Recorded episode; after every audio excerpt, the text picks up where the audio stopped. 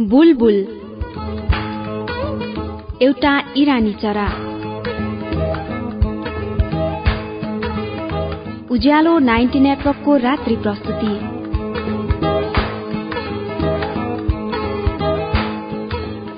बुलबुल।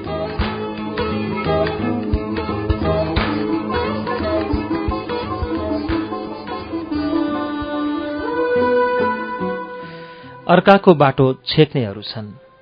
अर्काको बाटो छेक्नेहरू छन्। आफैलाई ठूलो देख्नेहरू छन्। चाहिन्छ जमात जे गर्दा पनि।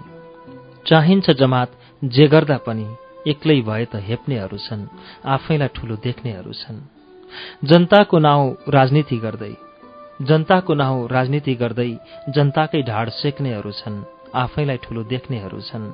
उछिन्नलाई हिँडेर होइन। उछिन्नलाई हिँडेर होइन अर्काको काँध टेक्नेहरू छन्।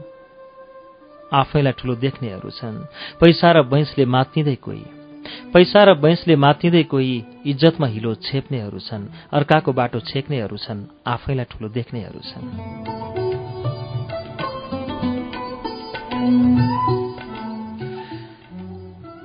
बुटवल रूपन्देही स्थायी निवास भई हाल पुल्चो क्याम्पसमा अध्ययन गर्दै आउनुभएका विनोद भण्डारीको यसै गजल सँगसँगै उज्यालो नाइन्टी नेटवर्कको राशि प्रस्तुति बुलबुल लिएर आज पनि उत्पादन सहयोगीहरू दिनेश निरौला र उदय घिमिरेसँगै म प्रस्तुता अच्युत घिमिरे उपस्थित भएको छु।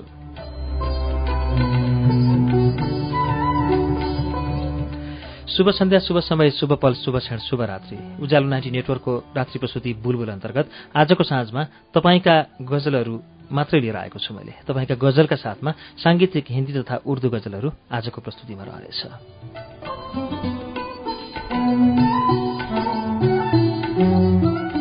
कार्यक्रमको सुरुवातमा यो साङ्गीतिक गजल सुनाउँदैछु म। त्यसपछि तपाईँका गजल वाचनको क्रमलाई जारी राख्नेछु।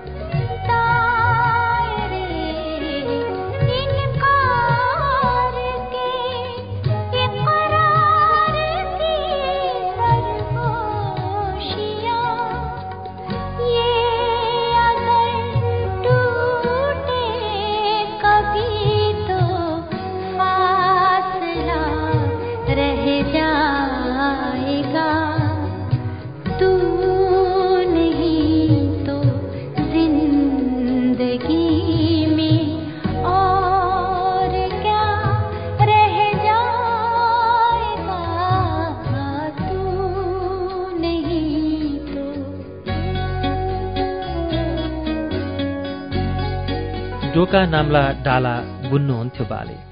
डोका नाम्ला डाला बुन्नुहुन्थ्यो बाले मनभरि कुरा गुन्नुहुन्थ्यो बाले। साँझ पर्ने बित्तिकै गोठतिर सबै। साँझ पर्ने बित्तिकै गोठतिर सबै गाई भैँसी बाख्रा थुन्नुहुन्थ्यो बाले मनभरि कुरा गुन्नुहुन्थ्यो बाले। देशको अवस्था बुझ्नलाई होला। देशको अवस्था बुझ्नलाई होला। घरिघरि समाचार सुन्नुहुन्थ्यो बाले मनभरि कुरा गुन्नुहुन्थ्यो बाले। फाटेको त्यो दौरा सिउनालाई फाटेको त्यो दौरा सिउनालाई सियोमा धागो उन्नुहुन्थ्यो बाले। मनभरि कुरा गुन्नुहुन्थ्यो बाले। गाउँघरको विकास गर्नुपर्छ भन्दै।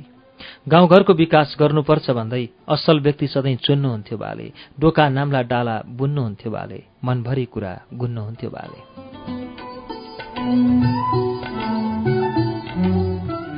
मेचीनगर दश झापाका मदन अधिकारीको गजल थियो यो। यसलाई वाचन गरेको थिएँ मैले। उहाँले बाले भन्ने रदिफ राख्नुभएको थियो। हामीले धेरै अघि बुलबुलमा प्रस्तुत गरेका थियौँ। एकजनाको अन्तर्वार्ता गजलकार जसको नाम बाबु त्रिपाठी। उहाँको बा गजल सङ्ग्रह निकै लोकप्रिय छ र हामीले बा गजल सङ्ग्रहभित्र निकै यस्ता खालका गजलहरू सङ्ग्रहित छन् जसमा रदिफ वा काफिया वा कुनै पनि प्रसङ्ग बाको उठेको गजलहरू बढी समावेश भएको थियो। र उहाँ बा गजल सङ्ग्रहकै नामले निकै लोकप्रिय पनि हुनुहुन्छ।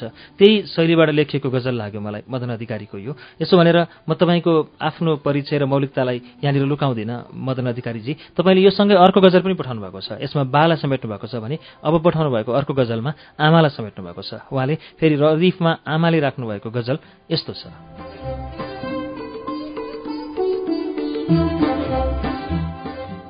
झुक्दै नझुक्नु भन्थिन आमाले झुक्दै नझुक्नु भन्थिन आमाले लुक्दै नलुक्नु भन्थिन आमाले। सफलता हात नपरेसम्म सफलता हात नपरेसम्म रुच्दै नरोक्नु भन्थिन आमाले लुक्दै नलुक्नु भन्थिन आमाले खेलमा सधैँ निशाना लगाउन खेलमा सधैँ निशाना लगाउन चुक्दै नचुक्नु भन्थिन आमाले लुक्दै नलुक्नु भन्थिन आमाले नेपाली हौ कसैको द्वारमा नेपाली हौ कसैको द्वारमा ढुक्दै नढुक्नु भन्थिन आमाले लुक्दै नलुक्नु भन्थिन आमाले बुझ्दै नबुझी क्रान्तिको बिगुल बुझ्दै नबुझी क्रान्तिको बिगुल फुक्दै नफुक्नु भन्थिन आमाले लुक्दै नलुक्नु भन्थिन आमाले बर्खायाममा बग्ने खरे झैँ। बर्खायाममा बग्ने खरे झैँ सुक्दै नसुक्नु भन्थिन आमाले झुक्दै नझुक्नु भन्थिन आमाले लुक्दै नलुक्नु भन्थिन आमाले।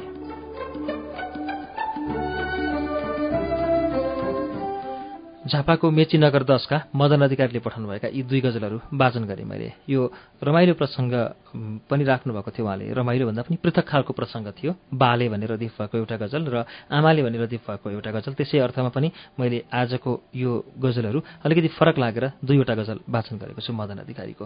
यो गजल वाचनपछि अब फेरि आजको बुलबुलको दोस्रो साङ्गीतिक कुशली राख्दैछु। अनुप जलोटाको आवाजमा तुम्हारे शहरका मौसम बडा सुहाना लागे। मौसम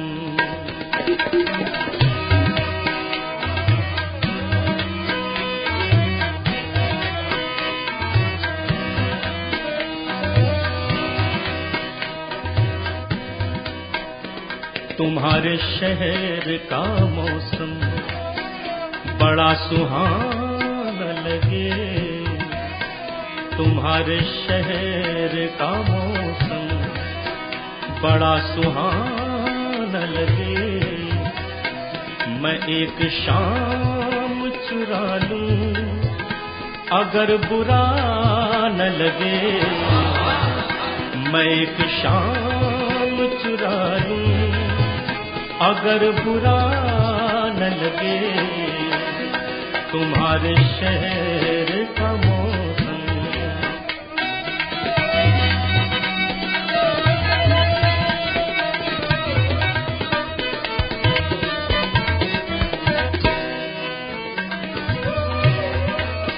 तुम्हारे बस में अगर हो तो भूल जाओ हमें भूल जाओ हमें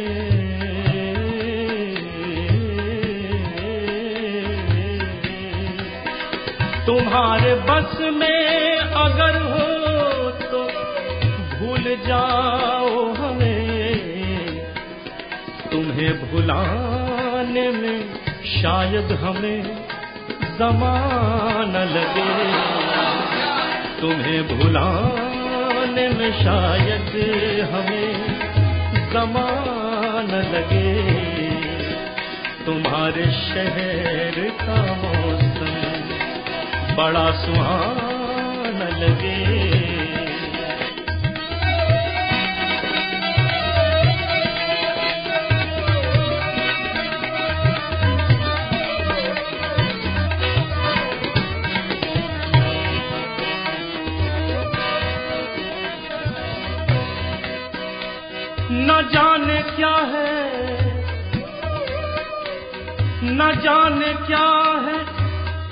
किसी की उदास आंखों में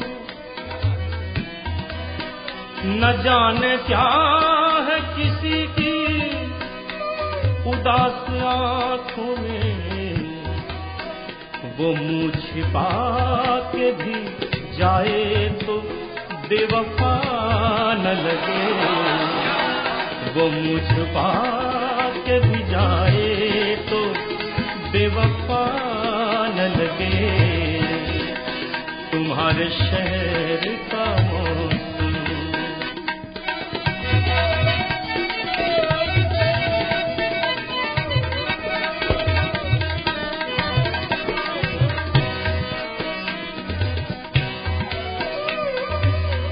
हमारे प्यार से हमारे प्यार से जलने लगी है एक हमारे प्यार से जलने लगी है एक दुनिया हमारे प्यार से जलने लगी है एक दुनिया दुआ करो दुआ करो किसी दुश्मन की बदुआ न लगे दुआ करो किसी दुश्मन की बदुआ न लगे। तुम्हारे शहर का मौसम बड़ा सुहाना लगे। मैं एक शाम चुरा लूं अगर बुरा न लगे।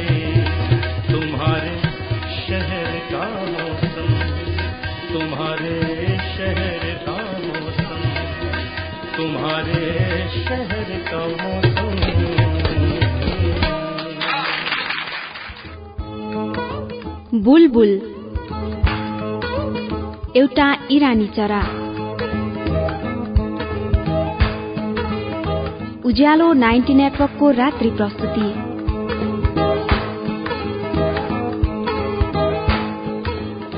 बुलबुल।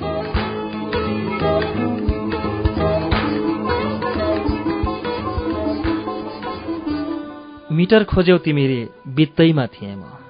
मिटर खोज्यौ तिमीले बित्तैमा थिएँ म। टाढा खोज्यौ तिमीले बित्तैमा थिएँ म। कहाँ पाइन्छ त्यो जुन बजारमा मिल्दैन? कहाँ पाइन्छ त्यो जुन बजारमा मिल्दैन? किन्न खोज्यौ तिमीले सित्तैमा थिएँ म। टाढा खोज्यौ तिमीले भित्तैमा थिएँ म। टाढा भएको भान मात्रै तिमीसँगै छु नि म। टाढा भएको भान मात्रै तिमीसँगै छु नि म। शरीर खोज्यौ तिमीले चित्तैमा थिएँ म। टाढा खोज्यौ तिमीले भित्तैमा थिएँ म। मेरो तनमन तिम्रै लागि खाली थियो। मेरो तनमन तिम्रै लागि खाली थियो। भरि खोज्यौ तिमीले रित्तैमा थिए म। मिटर खोज्यौ तिमीले बित्तैमा थिए म। टाढा खोज्यौ तिमीले भित्तैमा थिए म।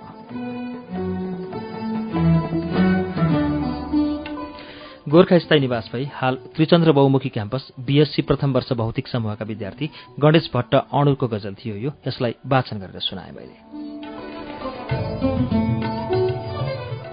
बुलबुलमा धेरै नियमित बुलबुलियन लगायत आगन्तुक नवआगन्तुक बुलबुलिनहरू जो भर्खर भर्खर बुलबुल सुन्न थाल्नु भएको छ अथवा जो गजल जान्नुहुन्न र पनि बुलबुल सुन्न रहर गर्नुहुन्छ र तिनै बुलबुलिनहरूमध्ये बुलबुल मार्फत गजल सिक्ने कार्यक्रमको पनि प्रस्तुतिहरू रहोस् भन्ने खालका अनुरोध बारम्बार आइरहेका छन्।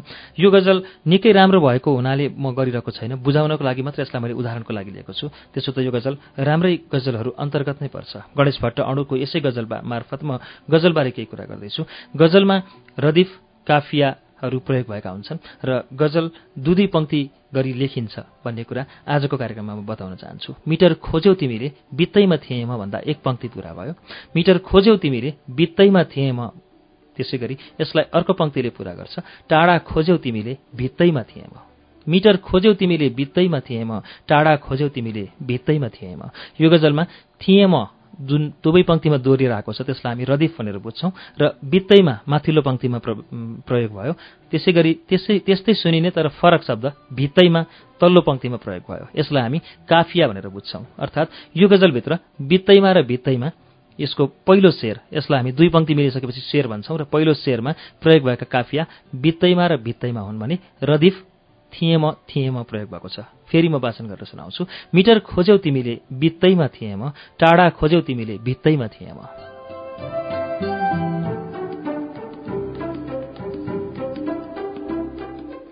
गजलको काफिया पहिलो शेरमा दुवै पङ्क्तिमा प्रयोग हुन्छ भने दोस्रो शेरबाट जतिवटा शेर रहन्छ तबसम्म तल्लो तल्लो पङ्क्तिमा मात्रै प्रयोग हुँदै जान्छ। जसरी हामीले पहिलो शेरमा बित्तैमा र भित्तैमा काफिया प्रयोग भएको पायौँ भने यसै गजलको दोस्रो शेरमा सित्तैमा तेस्रो शेरमा चित्तैमा र चौथो शेरमा रित्तैमा उस्तै सुनिने तर फरक शब्दहरू राखिएको छ जसलाई हामी काफिया भनेर बुझ्छौँ र थिएमा प्रत्येक शेरमा प्रयोग भएको हुन्छ तल्लो पङ्क्तिमा। पहिलो शेरमा दुवै पङ्क्तिमा र त्यसपछि तल्लो पङ्क्तिमा मात्रै प्रयोग भएको हुन्छ। काफियासँगै रहनेलाई हामी रदिफ भनेर बुझ्छौँ। यसको पुरै परिभाषा कुनै दिन हामी सैद्धान्तिक किसिमले नै प्रस्तुत गर्छौँ कार्यक्रमको र रदिफको अर्थ काफियाको अर्थ बुझाइकन लिएर आउँछौँ। अर्को शेरले यसो भन्छ कहाँ पाइन्छ त्यो जुन बजारमा मिल्दैन? कहाँ पाइन्छ त्यो जुन बजारमा मिल्दैन? किन्न खोज्यौ तिमीले सित्तैमा थिएम टाढा खोज्यौ तिमीले भित्तैमा थिएम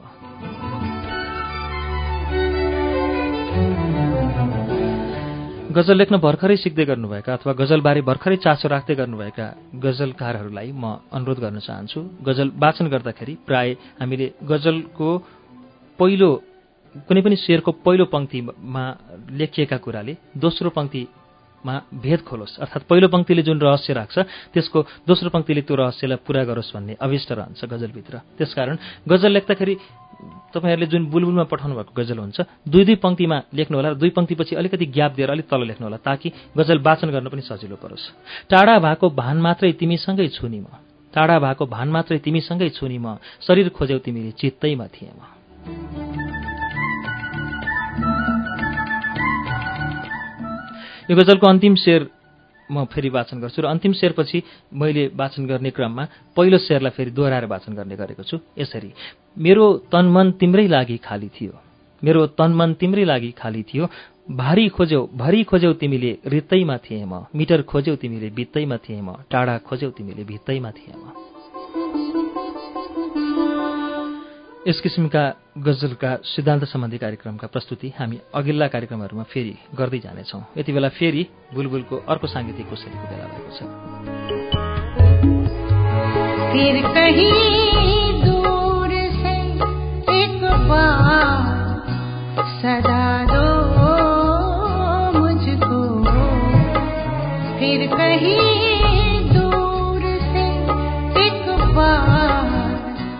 सदा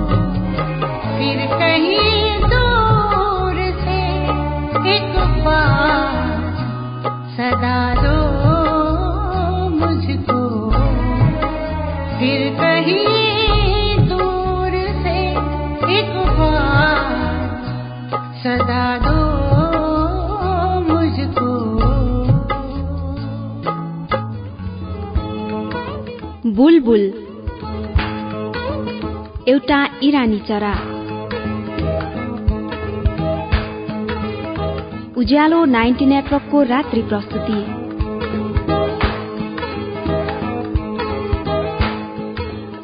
बुलबुल।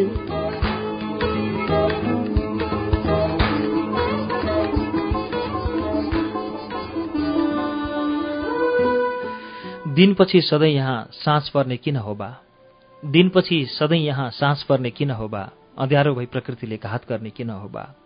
थाकेका छौ आज धेरै चुपचाप छौ त्यसै त थाकेका छौ आज धेरै चुपचाप छौ त्यसै त भोकै सुत्छौ मेरो चाहिँ पेट भर्ने किन हो बा? दिनपछि सधैँ यहाँ साँझ पर्ने किन हो बा?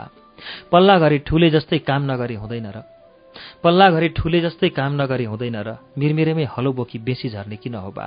अँध्यारोमै प्रकृतिले घात गर्ने किन हो बा? हावाहुरी झरीसँग लाग्दैन डर कति पनि। हावाहुरी झरीसँग लाग्दैन डर कति पनि। उर्लेको त्यो आँधी खोला एक्लै तर्ने किन हो बा? अँध्यारो भई प्रकृतिले घात गर्ने किन हो बा? अजम्बरी छैन कोही कतिन्जेल दुःख गर्छौ। अजम्बरी छैन कोही कतिन्जेल दुःख गर्छौ। बुढो भई काका जस्तै सबै मर्ने किन हो बा? अँध्यारो भई प्रकृतिले घात गर्ने किन हो बा? अबुझ छु जान्न खोजे जवाफ एउटा दिँदैनौ त। अबुझ छु जान्न खोजे जवाफ एउटा दिँदैनौ त। नजिकै थेउ आँसु झार्दै पर सर्ने किन हो बा? दिनपछि सधैँ यहाँ साँझ पर्ने किन हो बा? अँध्यारो भई प्रकृतिले घात गर्ने किन हो बा? फेरि पनि आजको प्रस्तुतिमा संयोग नै भन्नुपर्छ। यो गजल बा रदीफ राखेर पठाउनु भएको छ। किन हो बा रदीफ यसमा?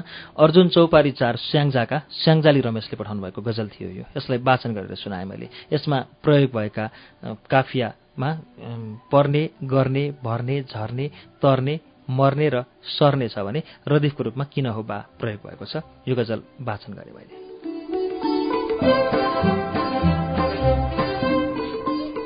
त्यसै गरी अर्को एउटा गजल छ म यसलाई वाचन गर्दैछु। यो गजल सिन्धुलीको कुशेश्वर दुम्जा चारबाट पठाइएको गजल छ। असीमित यात्री लेख्नु भएको छ आफ्नो नाम अरे असीमित यात्रीको गजलमा थापेको छापेको जापेको नापेको र फापेको काफिया राख्नु भएको छ भने छु मात्रै एक अक्षर यसमा रदीफको रूपमा प्रयोग भएको छ। उहाँको गजल यस्तो छ। तिमीलाई पाउनलाई कति गाली थापेको छु। तिमीलाई पाउनलाई कति गाली थापेको छु। चोट सहनलाई मुटुभरि पत्थरहरू छापेको छु। कति ठाउँ दर्शन गरेँ कति भाकलहरू पनि। कति ठाउँ दर्शन गरेँ कति भाकलहरू पनि तिम्रा सुख खुसी निम्ति धेरै मन्त्र जापेको छु। चोट सहनलाई मुटुभरि पत्थरहरू छापेको छु। थोरै मायामा नै तिमी खुसी हुन्छौ यदि भने थोरै मायामा नै तिमी खुसी हुन्छौ यदि भने उसको अनि मेरो माया राम्रोसँग नापेको छु। चोट सहनलाई मुटुभरि पत्थरहरू छापेको छु। तिम्रो लागि लायक भइन शान्त भइदिन्छु। तिम्रो लागि लायक भइन शान्त भइदिन्छु। आऊ हेर्न तिमी बाहेक सब कुरामा फापेको छु। तिमीलाई पाउनलाई कति गाली थापेको छु। चोट सहनलाई मुटुभरि पत्थरहरू छापेको छु। सिन्धुली दुम्जा चार कुशेश्वरका असीमित यात्रीको यो गजल वाचनपछि अब फेरि बुलबुलको अर्को साङ्गीतिक ये तेरा घर ये मेरा घर किसी को देखना हो घर तो पहले आके मांग ले मेरी नजर तेरी नजर मेरा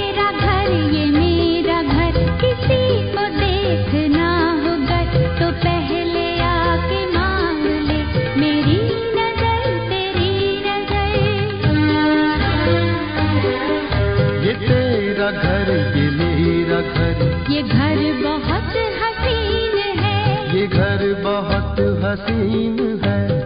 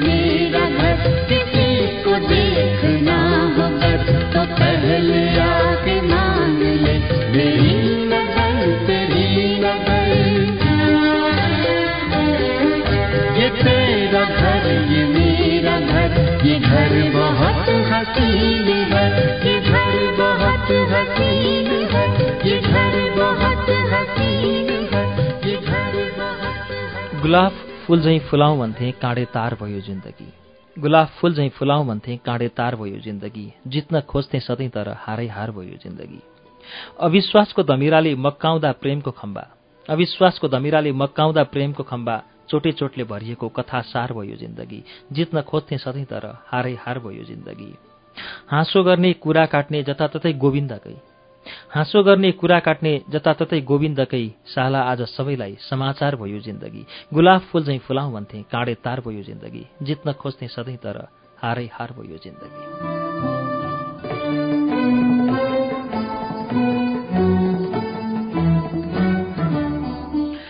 झापाका झापा दमक स्थायी निवास भए हाल युएयुको आबुधाबीमा रहँदै आउनुभएका गोविन्द प्रसाद तिवारीको गजल थियो यो। यसलाई वाचन गरेर सुनाएँ मैले। अब मेरो हातमा अर्को एउटा गजल छ जुन बुटवल रूपन्देहीका रोहित राणाको हो। उहाँले अफगानिस्तान काबुलबाट पठाउनु भएको छ र यो गजलमा भेटिएको रेटिएको मेटिएको लेखिएको देखिएको र छेकिएको काफिया प्रयोग भएको छ। पाँच शेरको गजल छ जसमध्ये पहिलो शेरमा दुईवटा काफिया प्रयोग हुन्छ मैले अघि बताएँ। त्यसपछि प्रत्येक शेरमा एउटा काफिया प्रयोग हुन्छ। प्रत्येक शेरको तल्लो पंक्ति जसलाई हामी मिसरे सानी भन्छौँ त्यसमा प्रयोग हुन्छ।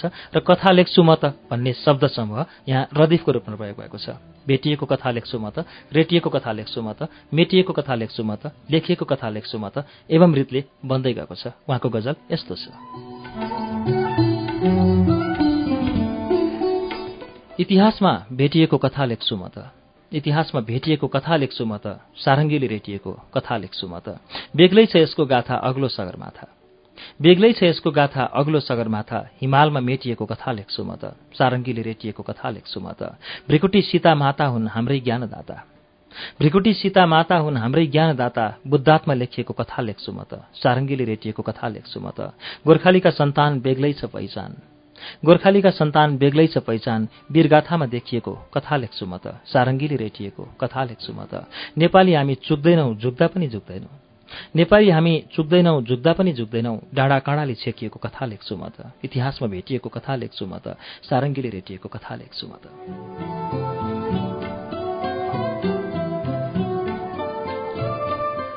अब फेरि बुलबुलमा अर्को एउटा साङ्गीतिक मेरे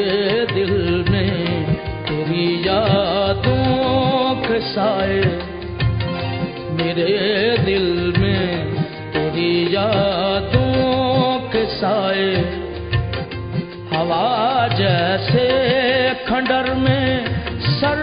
साए मेरे दिल में तेरी यादों के साए। हवा जैसे खंडर में सर सरारे। मेरे दिल में तेरी यादों के साए। हवा जैसे खंडर में सर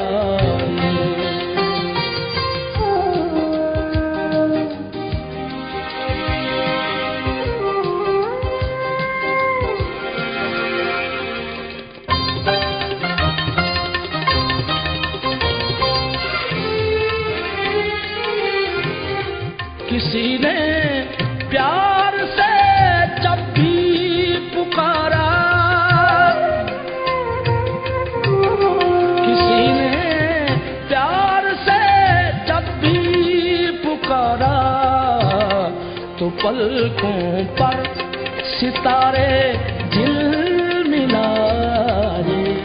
मेरे दिल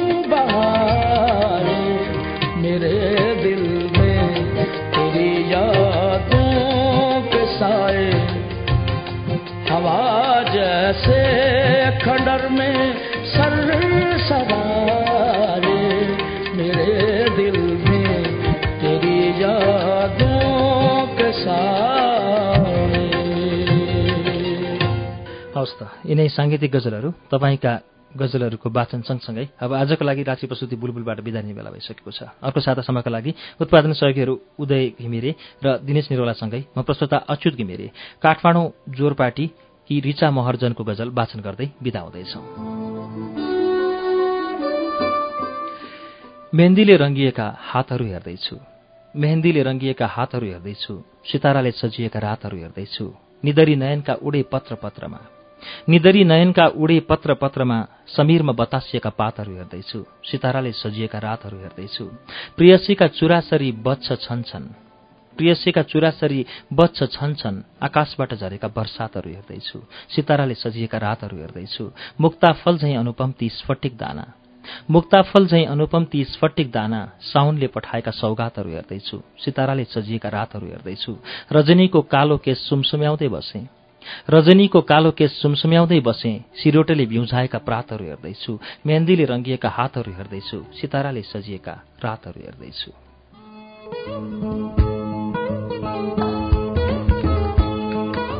बुलबुल। एउटा इरानी चरा। उज्यालो नाइन्टी नेटवर्कको रात्रि प्रस्तुति।